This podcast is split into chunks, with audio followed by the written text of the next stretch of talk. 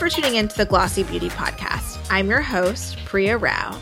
And here with me today is Akash Mehta, the co founder and CEO of Fable and Mane, an Ayurvedic inspired hair brand. Hi, Akash. How are you? Hi, Priya. Thank you so much for having me. What an honor. I'm a huge avid listener to this podcast. So just to be on it is pretty surreal. So thank you.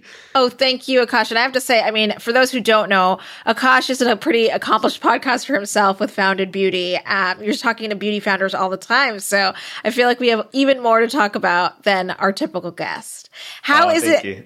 How are you doing in London right now? What's what's the weather like? What's the sentiment? I feel like everybody's pretty pumped about the new prime minister. Yeah, it's pretty crazy. I mean, this is also quite a surreal moment for me because two of my like lifelong uh, I guess bucket list goals I'm, i did last Wednesday and I'm doing this Wednesday. So last Wednesday, me and my sister were invited to Downing Street uh, for Diwali celebrations with Rishi. So we got to see him on his first day as prime minister, which was such a momentous occasion for you know anyone who a, a, South Asians, people of color, this is like a big moment for us, and um, so it's such an exciting moment. But also next uh, in two days, uh, or tomorrow actually, uh, I'm going to Buckingham Palace to meet King Charles. So it's kind of like I don't know how this has happened. Like I, I, and I say this like with such excitement. This is not, this is not normality at all. But in one week, this is like two goals. So yeah, I guess I'll see the, the impact of like obviously the late queen and then how now king it, the King Charles is. So that's pretty crazy. But uh, I mean, I feel like we should have talked to you after you meet King Charles to get even more insight. I'll give some gossip, but no, um, I think it will be pretty much just the same as January. It just like you know, you go, it's so so amazing to see, but you don't get like that time to, like one to one. It's more like, whoa, you're amazing, you're there, cool. Bye. That's amazing. That's amazing. Well, Akash, you know, obviously I know a little bit about your story, but you have a long history in your family of beauty entrepreneurs. Tell us a little bit about your father, how you first got introduced to beauty. I'm sure it was obviously with your mother and her own rituals, but you also saw this amazing business side with your dad. So true. No, so I think like there's two prongs. So like my mom and my grandma, my grandparents, um, that's kind of got me into beauty holistically from Ayurveda. So Ayurveda is means the science of life, knowledge of life. It's a four thousand to five thousand year old science, um, all about healing from you know just herbs and, natural products. Um, this is something that was in our ha- household growing up. But at the same time in my household, there was my father who was actually working in the beauty industry as a beauty entrepreneur. Um, his predominant market was in fragrance, uh, building some of the largest fragrance companies. So he kind of started, his story is really incredible. Like he was born in Uganda. Idi Amin time, you know, came to London, exiled out with literally that kind of 50 pounds, $50 in the pocket kind of situation. So because uh, everything was seized at the you know in the airplane, like in the airport. You couldn't take all your belongings. So he came and a refugee had like his three siblings in one room, um, and he was like in his teens then, and he had to build it up from the beginning. So he actually studied electrical electronic engineering, um, but then he didn't go into that career. Fun fact: I studied electrical electronic engineering, and I didn't go in that career. But that's like a weird duality that probably is just me being obsessed with my dad and inspired by him that I took his path. But um, he actually started like in like the border of France and England, um, and uh, was kind of like sleeping overnight, collecting fragrances and selling them in like Wembley Market, which is like a local market here. And then he started building his report in the industry, started becoming a distributor of fragrance, kind of controlling the secondary market. And then over time, big conglomerates like Coty, P&G, they were like, oh, you know, we, we're selling this brand. Do you want to buy it? So then he had a division where he started doing licenses. So he owns today licenses from celebrities like Ariana Grande, J Lo, to like Formula One and Playboy. So he's got a pretty um, big company. But what was most, I think, interesting for me growing up was I was always in his meeting rooms, just sitting down, doing homework. And then he, he used to always, after like um, the meeting finished, we used to, whoever the CEO was, whoever there was in that meeting, he would be like, speak to my son for five minutes. So I used to like remember getting this like school of beauty without realizing it because I'm a math and physics geek. So I was like, my career was already set out in my brain. I was a typical good Indian boy. I was like, I'm going to be, you know, going to do some kind of math or engineering at school, at university. And I kind of wanted to work for Apple and NASA. And that's why I saw it. So I didn't see myself in the beauty industry. But I think those moments of my dad diffusing that in my childhood just made it so close to home where I am today now. So. Do you remember any of the people that you met when you were a kid? Like whether it was like the CEO of Coty or, you know, uh, Yep. You know, I remember, Hugh Hefner. I, remember, I met actually some Naomi Campbell. My dad didn't, does Naomi Campbell fragrance. I met her. You know what was really inspiring about that one? I would say that meeting is she was so smart. Like she knew the CEO of like Douglas Russia, all the Poland. Like she knew the names. She was asking the right questions, and you had this like image at that young age. I was like, well, celebrity fragrance. Do they even do they even like they're the license? They get royalty. Like, do they even know this stuff? And I remember sitting there. I was like, wow, like that's so cool. Like she's smart. She knows her stuff. And, um, and then, you know, that was like one example of a celebrity. But then, yeah, I met amazing, um, VPs and, and GMs in, my, in the, in the businesses. Um, and I actually, uh, because I was so curious to learn a bit more, I actually did 13 internships growing up before I was 18 in summer in work experiences. But like, I was so curious just to like learn from all those people that my dad came in contact with. So I worked in, there's Procter and Gamble. I also did different divisions like uh, Warner Brothers and BMW, different things. But I was just um, so curious to learn and experiment with like my summer time, summer months on like, what could be the future of this and this? And actually, it was a good kind of cross off. Like, I was like, okay, I went to work in Burbank and Warner Brothers. Thought one point in my life, oh, I'll be a film director. And I was like, yeah, that's not for me. I was reading scripts every day and I was really bad at it. And I was like, nope, next. so those little moments have been really invaluable. And it comes from such privilege to have an amazing father that's given me these opportunities. But um, so even to this date, like, I, I know not everyone can have access to that. And I'm so grateful that he was able to to kind of give me that, which is why today I try to like do it as much in my power to like give back to anyone, students that I got helped a lot growing up. So I just feel it's like a circular system of you just have to, you know, if you were given a, a, some amazing opportunities, you should always pay it forward as well. Akash, obviously you were very inquisitive and curious as a kid, both in beauty and outside of beauty. You know, you're talking about your internships at Warner Brothers and, you know, your dreams of working at Apple or NASA. But when you became an adult and when you started thinking about your career, did it surprise you that you were like, hey, maybe I want to start a beauty brand? And was it strange also for your father that you said, hey, dad, I want to start a beauty brand now? Honestly, um, it was kind of weird because when I, I kind of came from two things. So I, I was a, a, a, workaholic, whatever you call it. So in school, I would always like do tuition, work hard. I was always like, what's on the CV is important. And then I went to university to study engineering and I had the biggest wake up call that was out of my normality, what I knew. My school didn't, you know, kind of like they were kind of like gearing us up for certain things. And it was actually the best, best gift in my life was failing my second year at uni and kind of realizing like, whoa, like this is the first failure of like academic that I had in my career. And to be in, a, in your second year when all your friends go a year forward, you sit there like, wait, I'm not very good at engineering. Why am I getting 40% when I never got these in my, in my school time?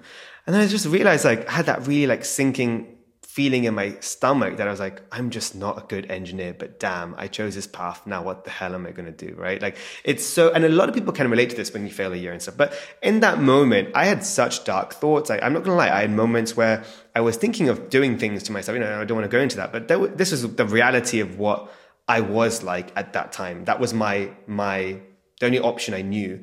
And, it was such a incredible thing to have such a supportive like, parents and, and family that were like not worried and they weren't like what the hell you fail they were like okay what do you want to do and i was like wait that's an option now right i can just sit back and think about mm-hmm. what do i want to do so in that year out i actually um, got an internship at burberry in marketing and I thought, wow, I really like marketing. I really like building brands, creatively getting involved. So I actually um, went back, finished my degree, got that like whatever, just piece of paper that we sometimes need to have, and it's good just to finish what you started. But I said, from that point, I'm going to do what makes me happy. So my first job after uni was I was an unpaid intern at Estee Lauder, and all my friends were six figure salary jobs in finance and banking. And I was like, no, um, this is my path. Like, I just, I'm passionate here. I love this. I will find success. I'll also hopefully find some salary success too in the future. But mm-hmm. let's just see where this goes. And then fast forward it to cut the story short. I, I became uh, 21, the youngest ever manager at Estee Lauder globally. Um, from the unpaid intern within three weeks, um, the opportunity came. I pitched myself and I got the role. And then I became the youngest manager at Dior. And I was in Paris for about three years in the head office. Um, and albeit I was working in social media, digital marketing, influencers, quite new topics, right? So this isn't new manager roles. This isn't like traditional uh, managerial role experiences. But uh, what an amazing experience to then eventually kickstart my own my own brand. So you started this brand with your sister, Nikki. What was the, you know, ethos of the brand when you were first starting to ideate what this brand could be? Because like you said, Ayurveda has been around for 4,000 years, even longer. Who even knows? It's something that people and uh, people of Indian descent obviously practice in their families. I I mean, I'm I'm right there with you with the hair oils and what remembering what the rituals my mother did, but it's always been such a complicated topic, I think for global audiences to understand.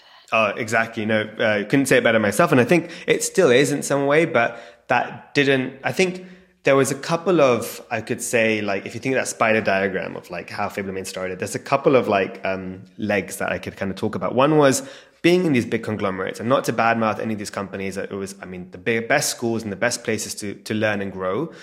But there is a sense of when you get to a big company at any stage, you get a little bit less close to the consciousness, the, the, the, really like the conscious capitalism approach of like, what are your stakeholders? What are you giving back? Is your giving back really giving back or is it like marketing? Like, and I think I was in these meetings and feeling a little bit like I was losing myself. And bearing in mind, like I wasn't meant to, like this was never my dream to work in these big companies. Like I didn't want that Dior on my CV. I mean, I, I just wanted to learn. I was, and you've seen this in my career. Like I want to learn and grow.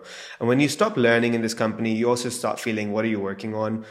I thought, well, there's two things. And there was one meeting, I'm not going to say what happened, but there was a very like, yeah, I would say racist remark that happened. And I kind of was sitting there and I was like, what do I do here? Do I like go to HR? Do I, what do I, or do I instead create something, create a brand that will inspire the heck out of these people, right? And really make the industry change because that's sometimes more sustainable than like kind of just going a bit angrily with force. So I ended up kind of speaking to my sister and I was like, Nikki, like, I don't know how long I'll stay here, but I think there's something I want to do and build a brand. Like, and then Nikki at the same time, my sister Nikki, she had some hair loss and we, she was actually like experimenting with, um, my grandma's like oils and stuff in the kitchen.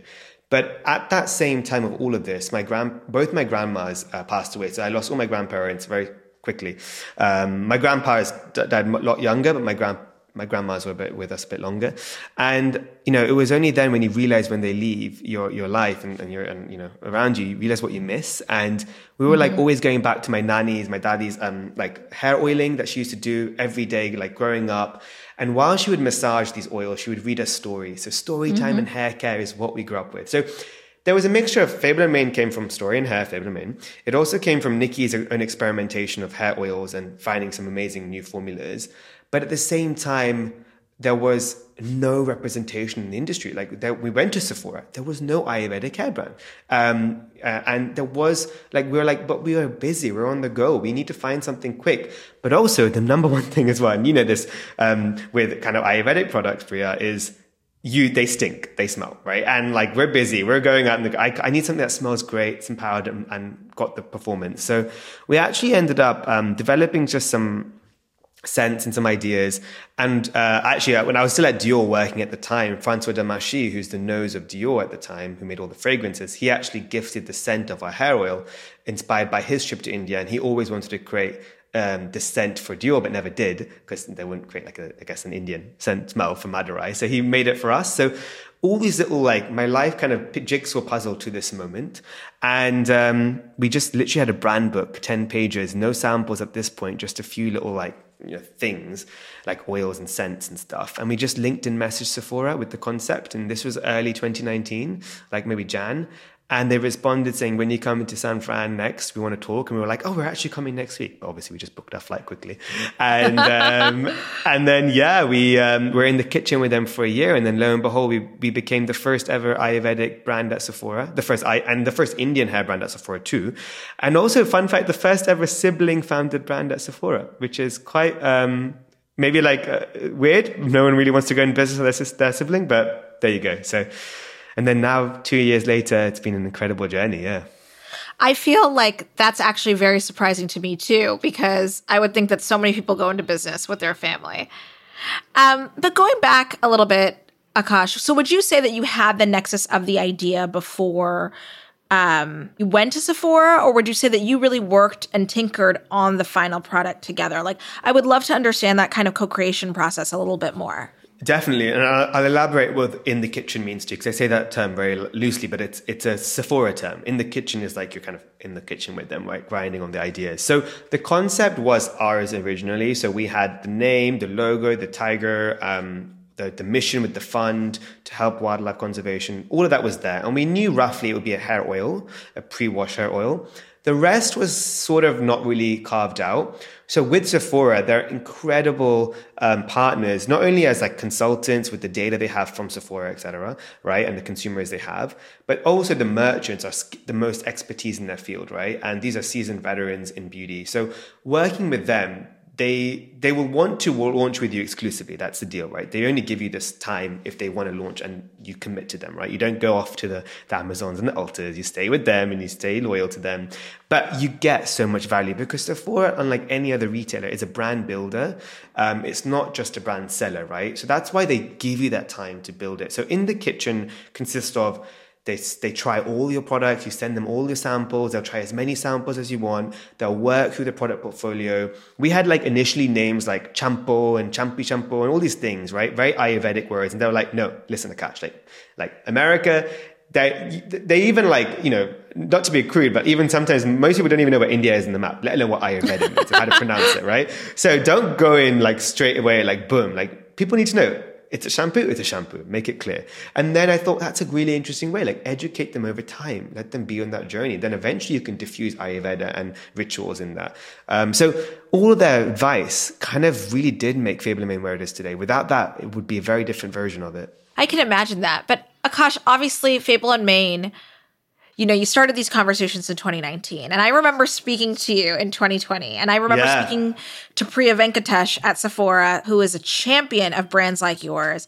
And we all just, just didn't know where, where the world was going to be. So, what was that like? Kind of figuring out, like, hey, I have this amazing support behind me, but yet the world might be ending.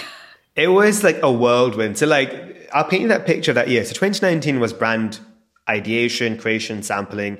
I was still at Dior. I tried to work about a year while building it. I was very open with my CEO and my boss saying, I'm doing both. Like, can you let me do both? And I won't quit. And they were like, yep, do both uh, in your own time. Like, obviously not in office hours. So I managed to do that. And that's where all the scent with Francois and like, I even got some expertise from my, my, my two bosses at the time, Veronique Courtois and Claude Martinez. They were very invaluable in building what, like my, my own mindset then.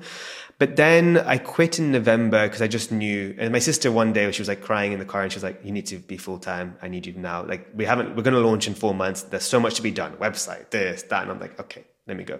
So one of my employees came with me from Dior. She left and she came to London. And it was just three of us for a long time building this whole, what the brand would be launching as April 2020 obviously we had no idea a pandemic was on the horizon. And um, we were launching and for everyone to understand we were launching in-store and online with sephora from day one and, and our d2c as well our website. So that is a big feat. Like to just launch in like i think it was a couple of hundred stores in sephora in store there's a lot of work that's needed a lot of sampling a lot of products. Um, it's not really easy and we're self-funded so we're still self-funded today. We haven't taken any external investment. We've done, we've grown it very mindfully, very um, smartly and slowly. Um, and that comes with a lot of like pros and cons, but the cons are, yeah, like every decision you've got to be very careful of. So to suddenly have thrusted upon us like, all right, um, stores are closing, plus like, um, yeah, the world is not where we are. We can't do a launch event, but also for us, the hardest part was we make everything in the US and um, we have our main retail partner that we're launching with in the US and Canada. And we're in London.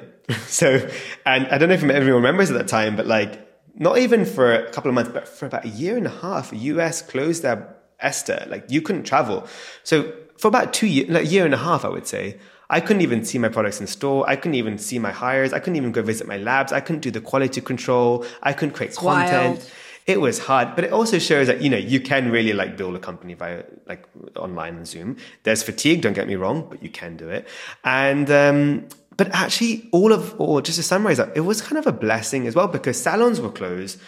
I come from a very like um, TikTok, social media, Instagram. I managed influencers worldwide at the paid side with Dior as well. So I knew that would be a strength that I could bring in the company. And obviously in the pandemic, everything's online, social media's on fire and salons are closed, people are investing in wellness at home. I think we actually saw amazing growth um, potential from that. And I think we got viral on TikTok at one point. Uh, Sirat Saini was our first TikTok virality like that we had. And that like we sold out in Sephora and on website. Like from that moment, we were like, okay, I think, and we had Sephora eyes open. We were like the number third hair oil. They were like, this is unheard of. We, we, we, we think this is the next big brand in hair. So I think that kind of allowed us to keep on this momentum of like online and social media, um, which you don't need to be like in a place. You can do that all online. But then, yeah, luckily when we could travel, it was essential to go because then the brick and mortar started building. People, stores were starting to open and we had to like start realizing education is important, you know, going to visit the, the beauty advisors. And there's a whole other game there as well. Tell me a little bit about the TikTok viral moment because we always love talking about this on the show because you can't plan for that and then you also can't repeat that ever again it seems like yeah it's so we had um I think, like, I'll tell you, we've been viral a few times on social media and TikTok mainly, um, and all of those times have not been paid, but they have uh, they've been like organic, but they have potentially like more nowadays. I would say less before. They've been a part of like some form of like partnership we've done or we've gifted or we have some other posts, but those the ones that I think have gone viral have been like the organic ones that they've just diffused within the extra time that they not in the deliverables they have. That's one good tip I have is like, you know, you can like try to like avoid the ad or like hashtag partner. I think it does like affect the algorithm for sure. But generally speaking, like a smarter way to work with your creators is like, you know, work on like a very vague, like post this many times in a couple of months, but like at the same time, like will love organic posting, right? And we'll always send you products. And then I think you'll find a lot of those like spikes will come in those moments. Um, that first viral post was so funny. It was done with, I'm like a, I build social media for brands and big brands, right? I, I go out and like teach people on that stuff. I did TED talks and stuff. And then everything we did on that was wrong. like we had no, like, like we did message Sarah. We even like sent her the products and we knew something was coming. And she even asked us like, what should I tag and this and that. And we were like, I think my sister handled that or something. We didn't even have a TikTok page created. We didn't even tell, we didn't, she didn't even tag at Fable and Mane like properly. But then actually that taught me the most. I was like, that is, that is actually the winning success don't overdo it. Don't over control it like let it flow and let the creator decide right and i think that was like secret blessing but um yeah it would have been nice to at least have had an account at that time because we could have at least had some of the benefit but but then we quickly created one and then then we started a whole tiktok strategy but yeah we got like um I don't know if it's exactly that viral moment. There's been another viral moment, but we do see from these moments direct correlation to sales, right? We see Google traffic increase, um, crazy spikes. We see about six figures of sales within like as close to 24 to 48 hours. Like it's, wow. it's happened. And it's on our D2C. So it's crazy. That's what's always striking to me because I always wonder is this about awareness or is this about sales? Because, you know, you I get plenty of emails and I'm sure you do too, Akash, friends or people asking for advice. And it's like, oh, yeah, did you just get your name out there? Or is it translating? And you're saying it it is indeed translating. I think it is. I think like, so I'm coming in from a, my job at Dior, for example, was I wasn't in PR, I was in digital and I come in from the engineering mindset. So I came in to like measure, make it a little bit less gray and link it to the commercial business. Because at the end of the day, now when you look at the influencer landscape or the, even the PR landscape, the spend is increasing. I kind of call it even influencer inflation. These rates are kind of going up, and sometimes rightly so, sometimes not rightly so. You know, it's like um, especially on TikTok. Sometimes the algorithm changes where their engagement doesn't warrant like a fifty thousand dollars spend for a TikTok post. You can't. You know, brands sometimes small brands that's their marketing budget for like a quarter, you know, or a year. So um, I want to make it a little bit more measurable. Um, and that's one thing that like I think you can measure it, not necessarily directly. Like I think certain things, like if you're in TikTok, it's more of a see how it happens and they'll like people will get awareness, but often if it's a com- compelling piece of content, they will convert to actual like searches and, and results in buying. That's why you often see like beauty advisors will say, demand people come in and say, I saw this on TikTok or screenshotted it. Like it works. But there are more direct correlation to business, which is like checkout codes, right? Um, on the website, um, or affiliate links. And I'm an affiliate I would say a, a, mini affiliate connoisseur because that was my job at Dior. I opened up affiliate marketing in Dior and I still today. So I built Dior's own affiliate program because I felt like, um, there was like rewards done on these programs, but I, I knew Dior wanted their own measurable tactic and also they can control the CPC, CPA, how they work. So I still today own the program because when I quit, they, they needed me to continue it. And the good thing is, is I have all the data. I know who works, who doesn't, all the conversion. That, that's a little secret weapon I have. And I started building at one point, like two years ago, I was building affiliate programs for brands like Farmacy and then Soldier. All these they wanted. And I was like, what am I doing here? Let's stop. Like I need to like focus on Fable.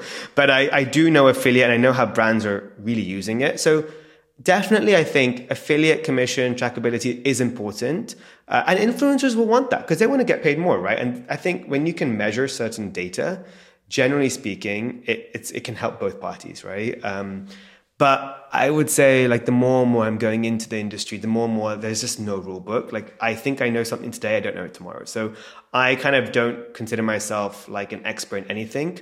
I just consider myself like an experimenter, and I'm learning as I'm building it because the platforms are changing, the algorithms are changing, the creators are changing.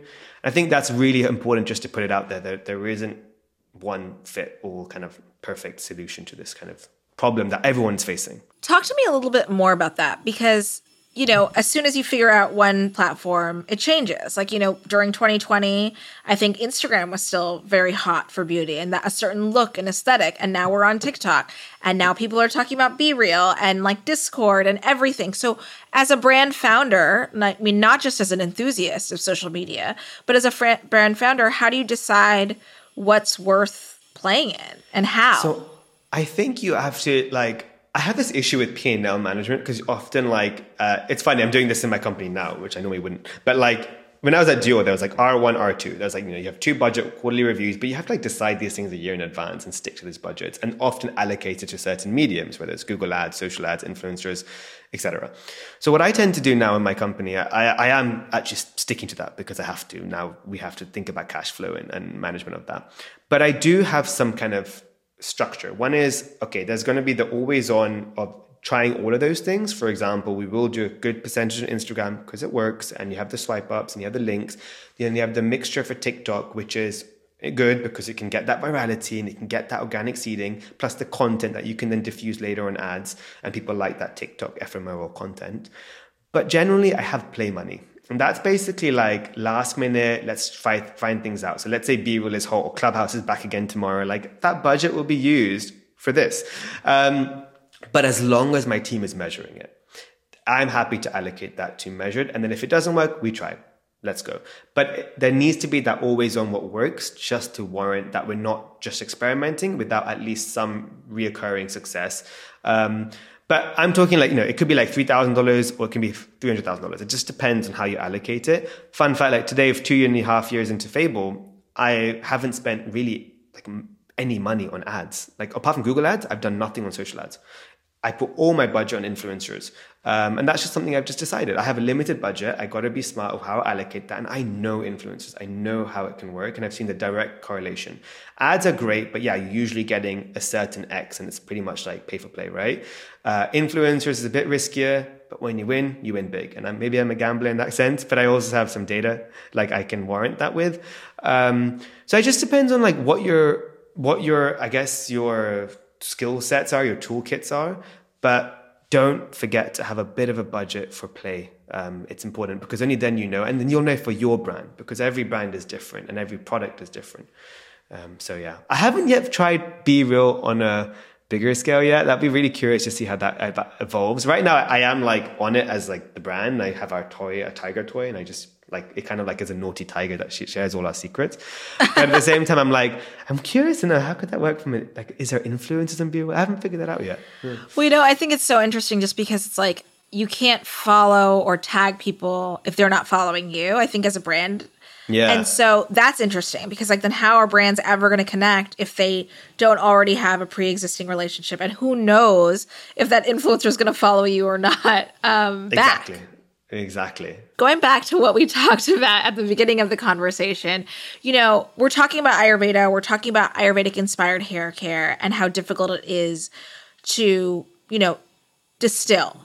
But how are you doing that on social? Because I imagine, you know, when you're putting your information, your education, your products into other people's hands or on TikTok for like, you know, a 90 second blip in someone's day, you know, that gets lost a little bit. So how do you kind of measure doing both?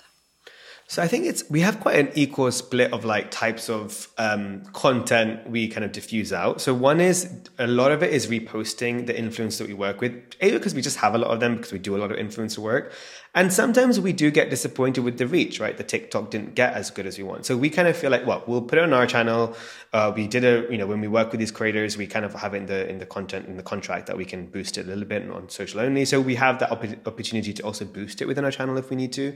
Um, that's the only sort of ads we do is boosting um, of kind of organic content we push out. Um, so that's something that we kind of do a lot of diversity of real people, influencers, celebrities that are advocating our brand and their tone of voice. And often they're doing it in such a like effective way. Plus, we save a lot of budget on video content creation, which can be very expensive. Um, so that's something we do a lot, and we we really pride ourselves that fact that yes, we're a South Asian owned brand, yes, we are an Ayurvedic brand, but like there was even today, like I don't know if it still stands, but there was a moment where like Sephora was saying we're one of the most diverse hair care brands in customer base. Like they showed us like this percentage, like twenty percent, twenty percent, like really equal split, and I think that's a mixture of we know our products were formulated for all because Ayurvedic ingredients don't discriminate, so why should our products? But we were, I think, the influencer selection to their own communities and their own like their own hair types and textures that kind of resonated with other people. That helped. So that's what we try to show is a good split of that on our channel. Plus, we just have really beautiful content that we just want to keep the elegance and the kind of I guess the the the luxuriness of the brand that we are premium hair care, and then we have a lot of founder led content because I really believe in founder led uh, testimonials and advice. So a lot of like technique sharing, ritual sharing that I think is still quite new to a lot of people, like how to do Indian head massage, where's your crown chakra point, how what is pre wash hair oiling, what is the difference between silicone and the silicone free oils? Like these are things people still might not know. Um, you know people know how to roughly put a shampoo in their hair like that we can get. But there is a lot of interesting things we can talk about, plus ingredient storytelling, right? So we try to also diffuse a lot of like um, ingredient parts. And the last thing is just like the beautiful like culture we have to celebrate. So we do a lot of stuff about India, uh, local villages. Uh, we do things about like um, that often don't are definitely not associated with any conversion or, or, monetary return, but just to raise and spread love. And that's a big, big part as well. So people quite like in following us because I think there's a lot of like um, variety of content for everyone.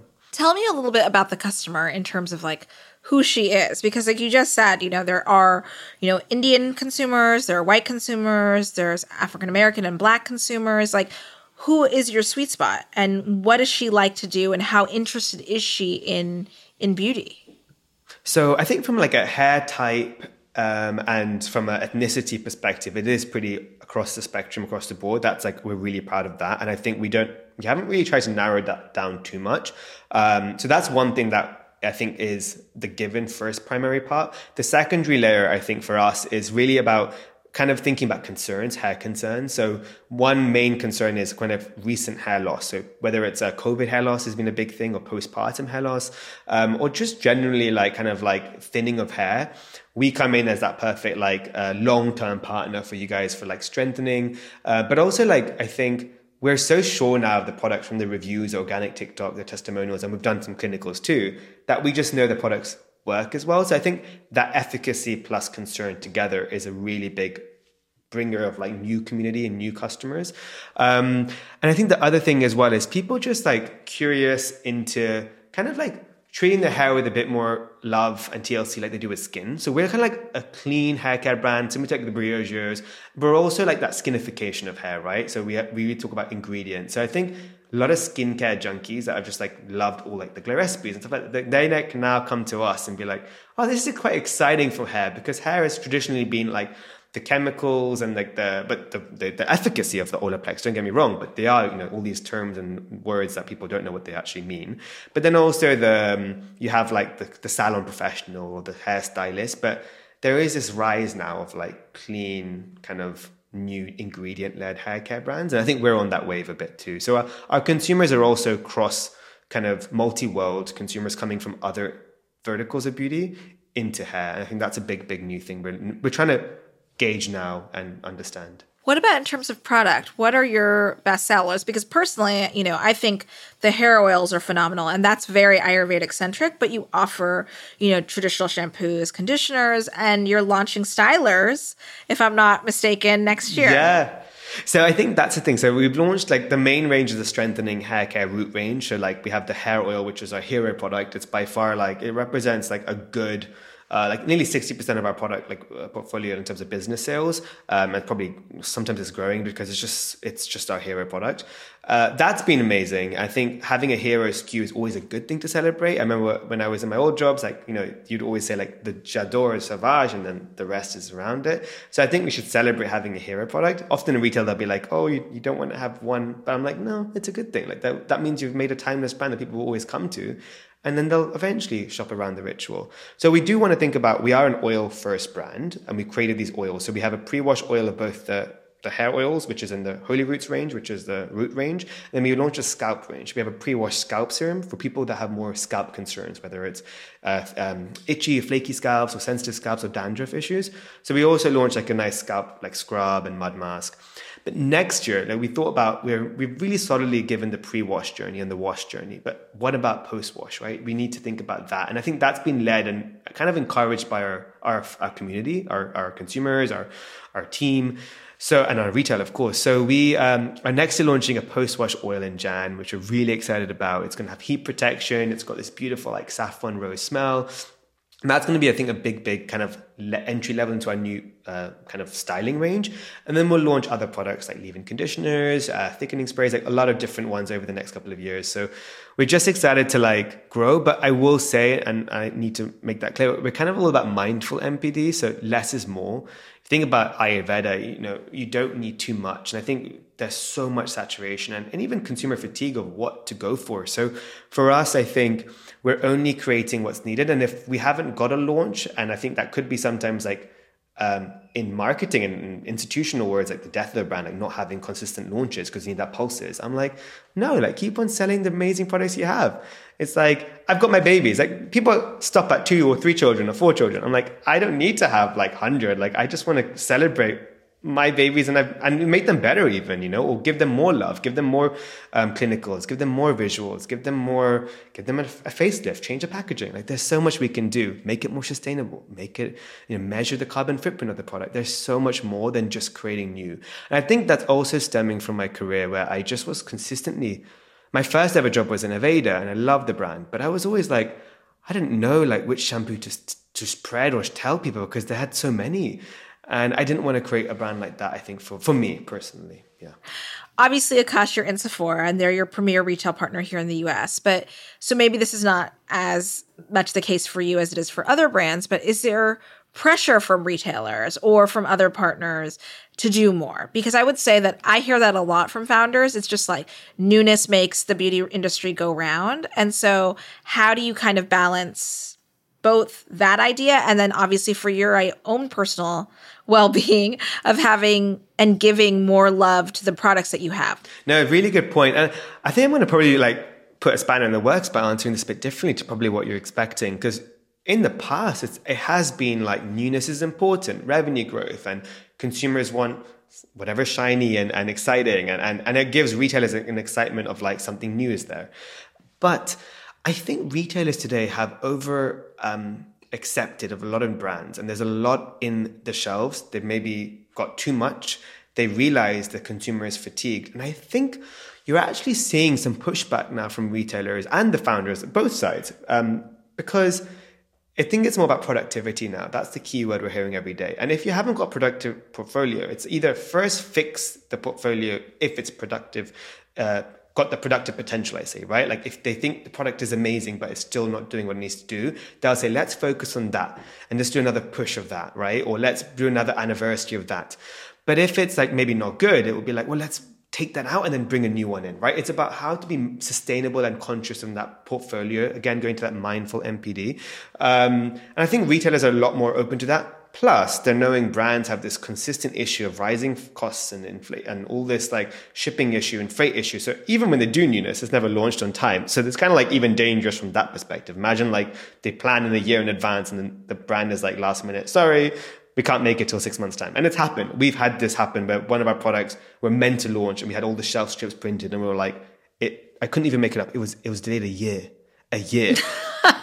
Why? It's a funny so story. painful. So painful. It's so painful. And why is because we ordered like the wrong pump that was sitting there, and then we looked at it and we're like, "What the hell is this pump?" And then they opened it in production line. They were like, "Well." We, you know, I was like, okay, let me get the new one. And they were like, the new one won't come for nine months. I was like, what the hell? So I had everything there. And I can do another podcast another day and all my issues and failures. That's another fun one. But generally speaking, I think this is translated to retailers a lot. And I think they're more like pause. Like if you don't need to make newness, it's okay. Um, so I think, and I, I think it's a much more, I think, I think mentally happier place for brands because you don't have to be caught up by this crazy world of like consistently creating for the sake of creating and for the sake of what, like a profit. This is like for me not the future at all of the industry. It shouldn't be the future. Yeah. How do you feel about the rest of the year and going into 2023 because obviously lo- you launched in the height of covid and now we're on the brink of a recession and dealing with massive inflation. Um, how do you feel about the brand's financial health? So i think the good thing is is because i built it in a self-funded way i've been very mindful of my p&l and and also i'm a you know i'm a math i love my numbers. So i'm a ceo that's very close to my business performance. So there is a little bit of an issue, I think, with inventory, and that's like the fear of like that's a, just like an impossible formula to, to kind of get right, right? Because you get moments where you sell out, or TikTok makes you sell out, and you're like, I just want product. Like, why can't I get product? And then you get product, and then you're like, hang on, they're not selling quick enough, and I've got this working capital caught up in inventory and not in marketing spend, right? That's like money that you should spend wisely. And it's hard for brands that don't do white label off the product kind of products like ours. Some of our products take a year to make or nine months, which is kind of brand suicide, but we wanted to create something that wasn't off the shelf and we wanted to create something that's a bit more Ayurvedic, sustainably sourced. So that does take time. So, you know, that has been, I think recently in my P&L is a little bit like, oh, I have a lot of inventory now and not a lot of marketing spend. So that's something that I'm just dealing with. But generally speaking, the brand is growing. It's crazy, crazy growth. I mean, we're doing like double revenue, like near triple growth now. It's, it's really exciting. We now have gone from three people to nearly like nearly, nearly 40 people now globally.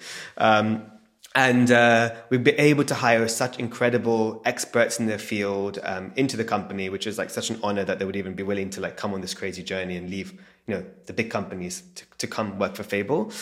Um, that's exciting. Personally, though, like you know, I think it's you have to be all really aware of like your mental state and all this crazy journey of, of whatever we do in our life. And for me, I think I've done this nearly for two and a half years. I'm not slowing down. I'm super motivated. I'm still going to be the CEO, but I've I've started to learn the power of delegation, know what my strengths are, and what I enjoy doing, and I think like I'm getting really like mini panic attacks from like not to say from Sephora, but generally like these retailer environments make you always think that there's a new brand coming doing they maybe have crazy VC money or they or they just are whatever. And they do three times the revenue year one. And you're like, oh my God, am I going to be kicked out? Am I going to be delisted? Am I going to be one shelf lower?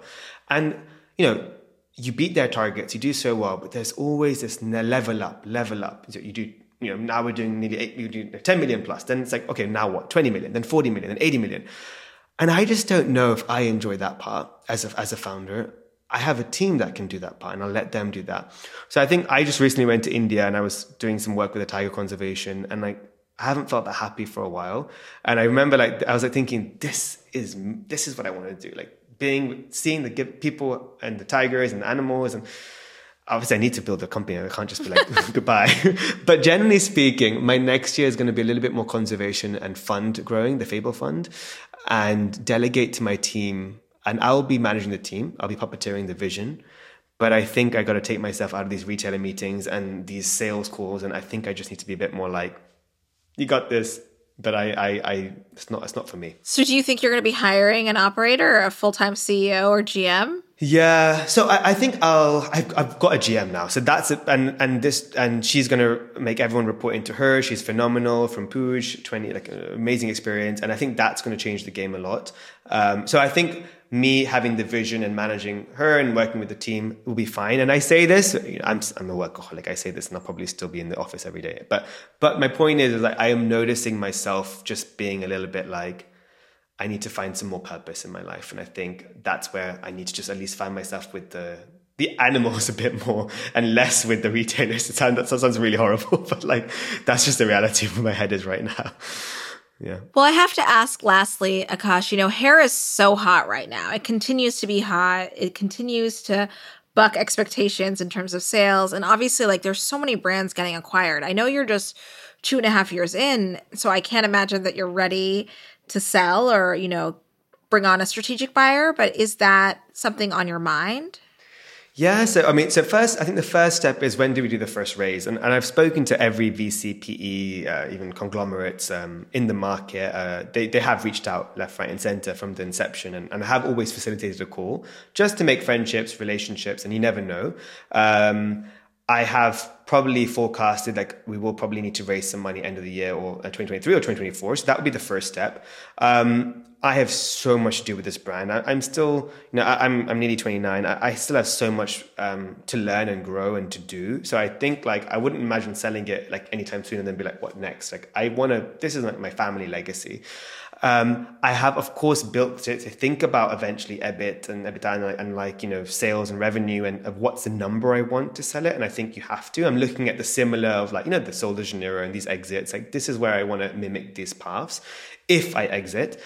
But I'll tell you, I have, you know, I've had my podcast, I interview 150 plus now founders, nearly 200 actually I've recorded with. And there are some stories, specifically like Anastasia Beverly Hills, where she's 18 years into building it, still signs every PO and is building this brand for her daughter, Norvina, is going to continue it. And I thought about it and I was like, that still could be my path. So I don't want to say yet. I'm just having everything open to whatever it could be.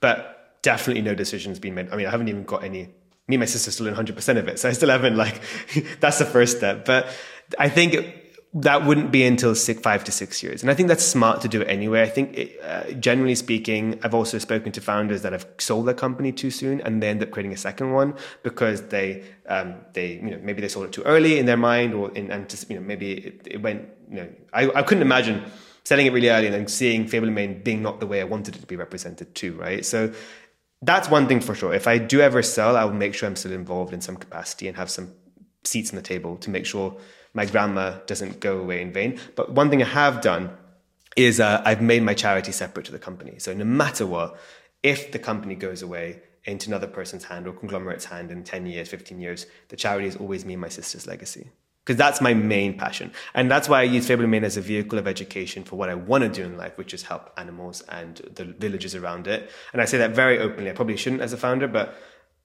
I love shampoos, I love conditioners, but let's be honest, it's, it's, product. It's great. They can change people, they're great, but I am not fulfilled as a human until I have my, my passion of giving back to something that I'm really connected to, which is the wild. So, yeah. Thank you so much, Akash, for being here. It was so wonderful talking to you. Like I said at the beginning of the conversation, it feels like almost like months and months, like it might have been years that we've spoken. So it's so good to connect again and and talk about Fable and Mane. Thanks for having me, Priya, and such a pleasure. And thank you for making the time for me. Thank you. Thank you so much for listening to the Glossy Beauty Podcast. Tune in next week for another episode. And of course, that means if you haven't subscribed, please hit that button.